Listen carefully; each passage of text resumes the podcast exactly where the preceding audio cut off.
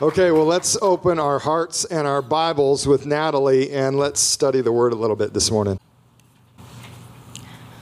Alrighty, good morning, guys. Uh oh, is my mic not on? Good morning. Okay, good. Well, it's so awesome to be here with you guys. Welcome as well to everyone online. Um, we love your commitment to church and watching online, even when you can't be with us in person. Um, but it's so great to be here with you guys. And like I said, out of the Arizona heat and in this nice weather, especially this cool Sunday morning. So, I'm really honored and excited to be able to talk with you all today about missions and about the greatest book ever. Um, and so, thank you. We're going to be starting in Luke chapter 10, verse 25, if you want to get your Bibles out.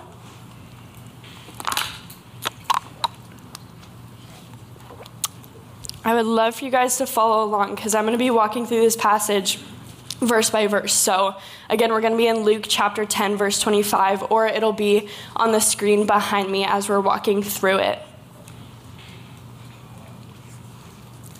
All right, I'm going to pray for us real quick before we start.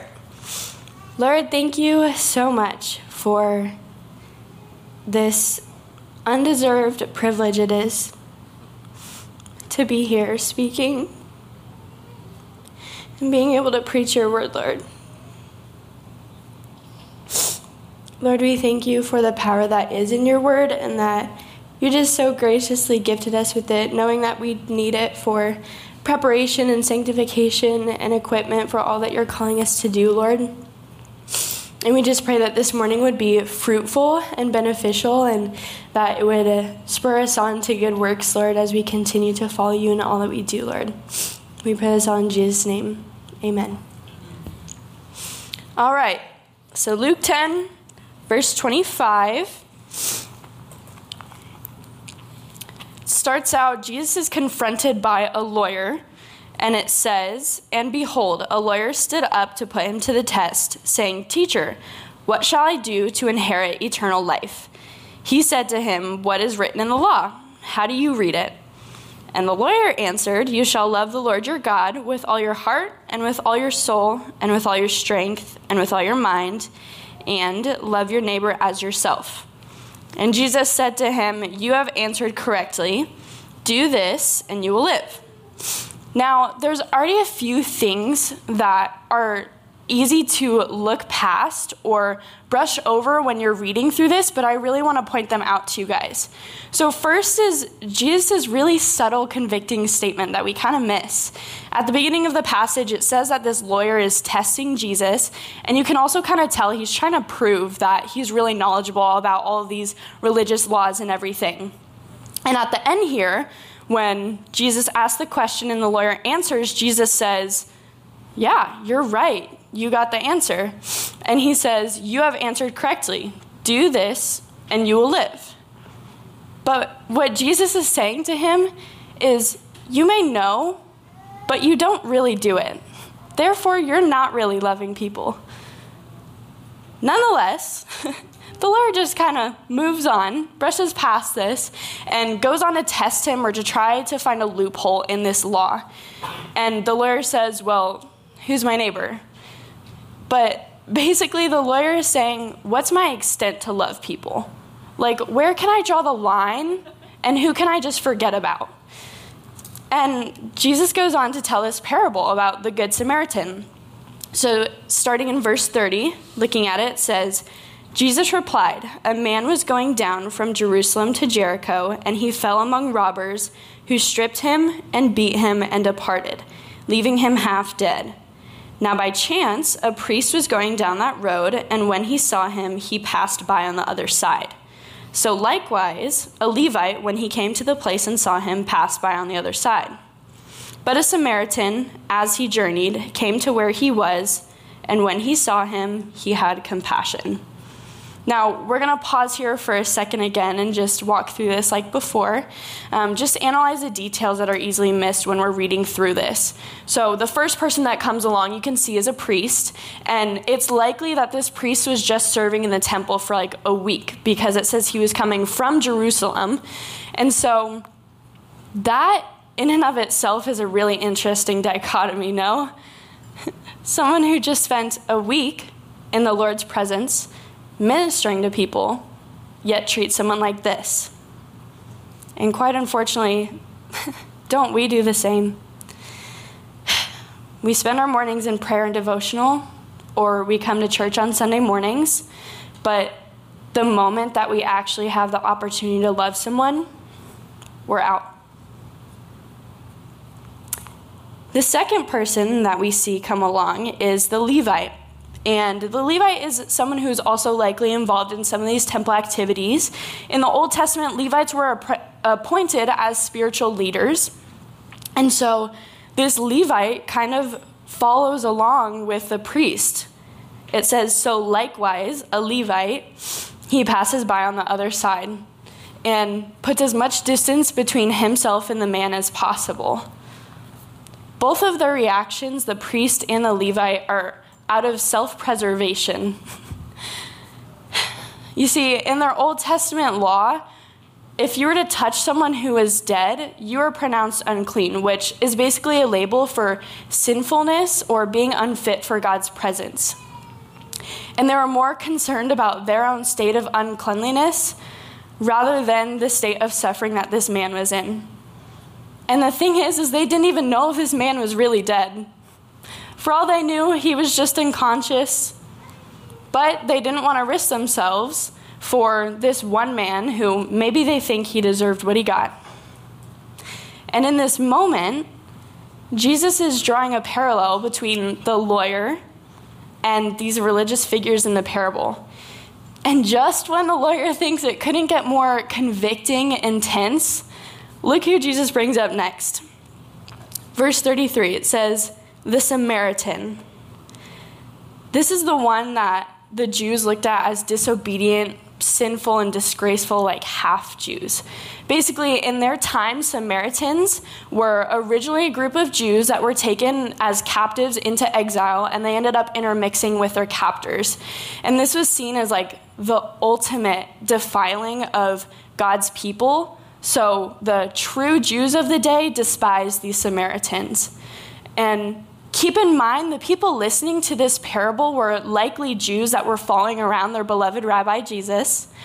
And so when Jesus brings up this Samaritan, everyone's ears perk up.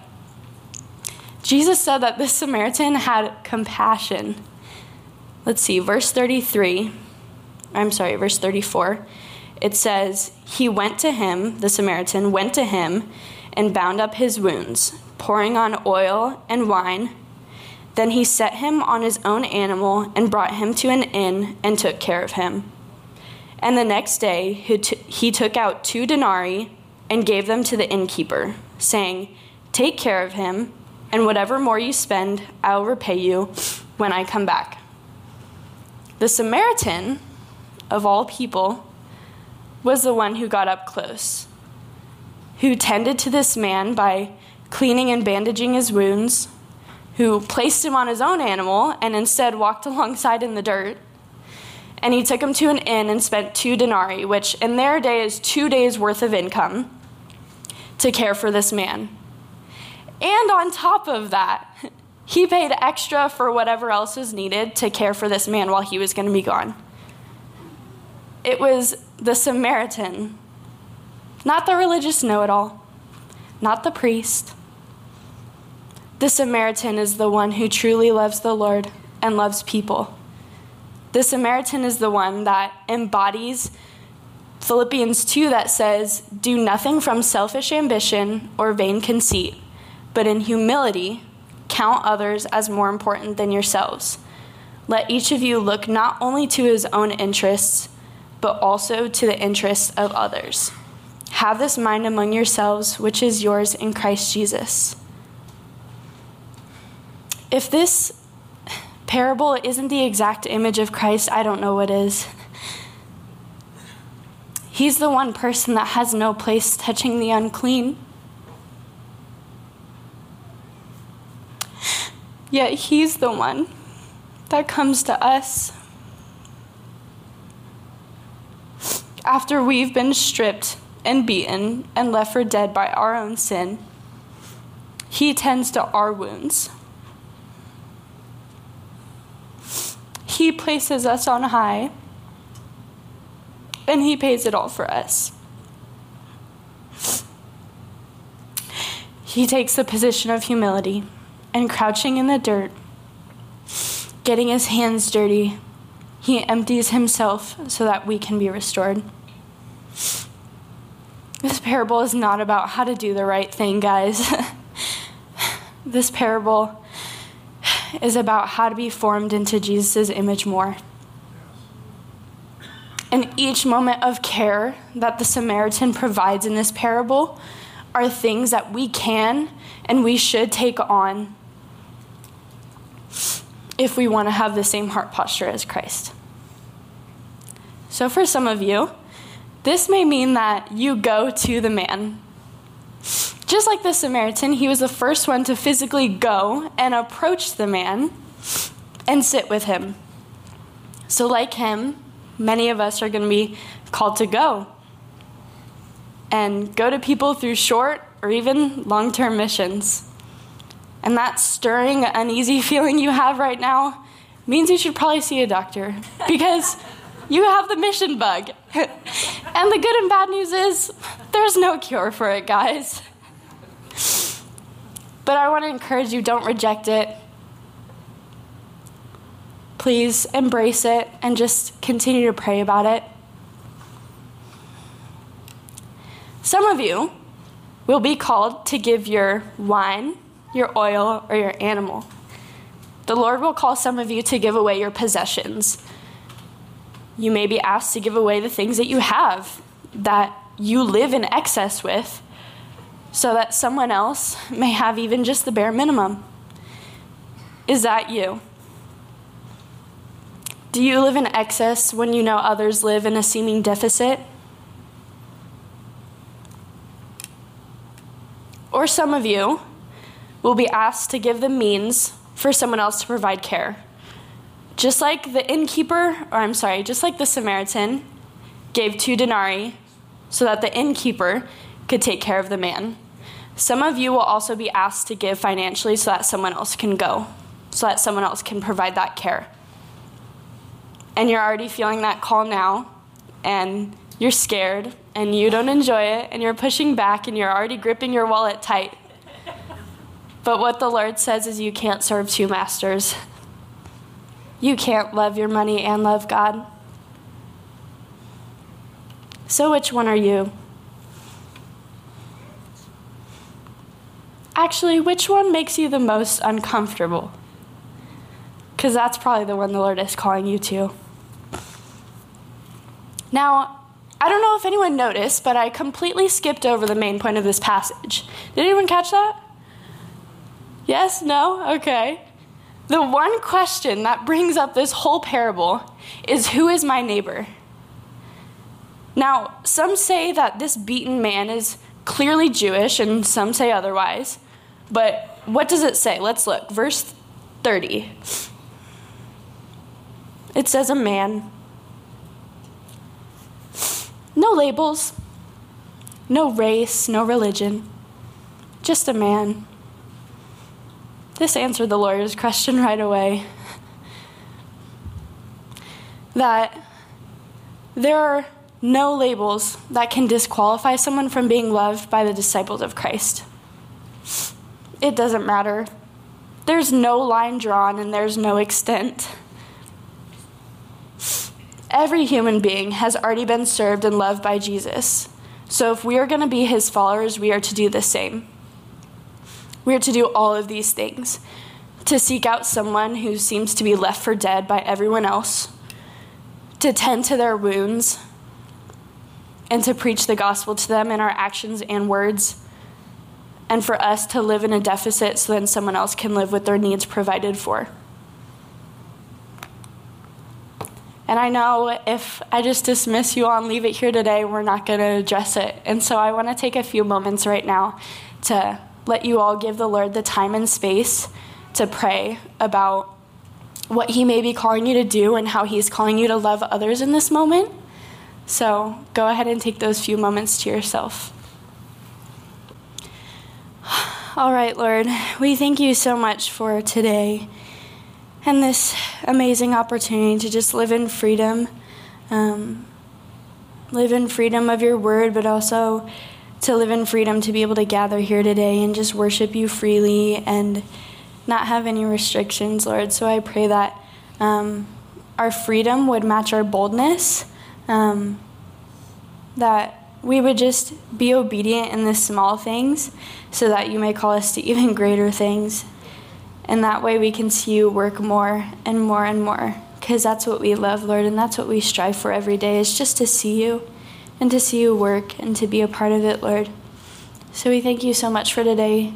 And God, I pray that you would continue to just cultivate this heart of missions um, in everyone here and everyone watching online, that you would um, just begin to stir their heart on, on what you're asking them to do and that you wouldn't you wouldn't leave it alone that even if they try to ignore you that you would keep bugging them and telling them that they're called to this lord. So would you just continue to do that and would you give us the the strength and the confidence to be able to walk in obedience lord? We love you and it's in jesus name we pray. Amen. Amen. Can we give natalie a hand good job natalie yeah that was good who felt challenged yeah, me too. So go and approach. I think we all know somebody that we can go to, right? Or somebody maybe even that lives near our house, maybe someone that we see regularly when we go to work. There's people that we see every single day that we can go and approach and we can give away. I think all of us have something to give away, amen? And we can give to send. Here's one that's going, some more on our card. And I'm trusting that the Holy Spirit is speaking to you right now about how can I give to someone that wants to go and approach? How can I give to send? So I'm going to trust that the Holy Spirit's working on your heart and working in you right now as well. I'm going to invite our um, prayer team to come down and get ready to pray with people. And could we stand as we get ready to close?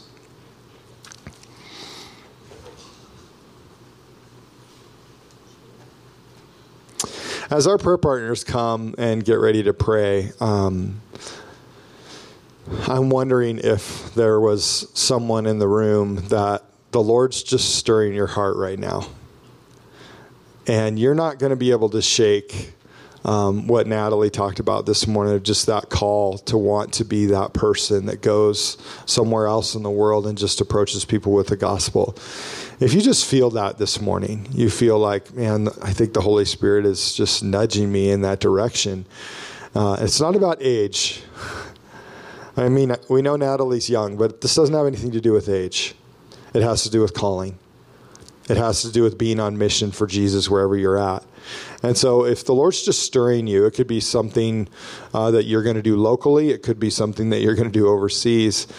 I just want to encourage you to come up and pray. I want you to come and agree with Jesus and a prayer partner about something that the Lord may want to do in you and just the process that you're going to begin to get into with the Holy Spirit about what God's calling you to do. And um, what He has for your life. And then uh, I'm trusting that you have your card. You can grab more at the next step station if you need one, but go ahead and grab the card off your chair if you'd like. All the QR codes are there to help us give to send. So let's be generous people that give to the gospel of Jesus Christ, all right? Well, thanks for coming to church this morning. Always remember, Jesus loves you very much. So do Kate and I. Have a great week.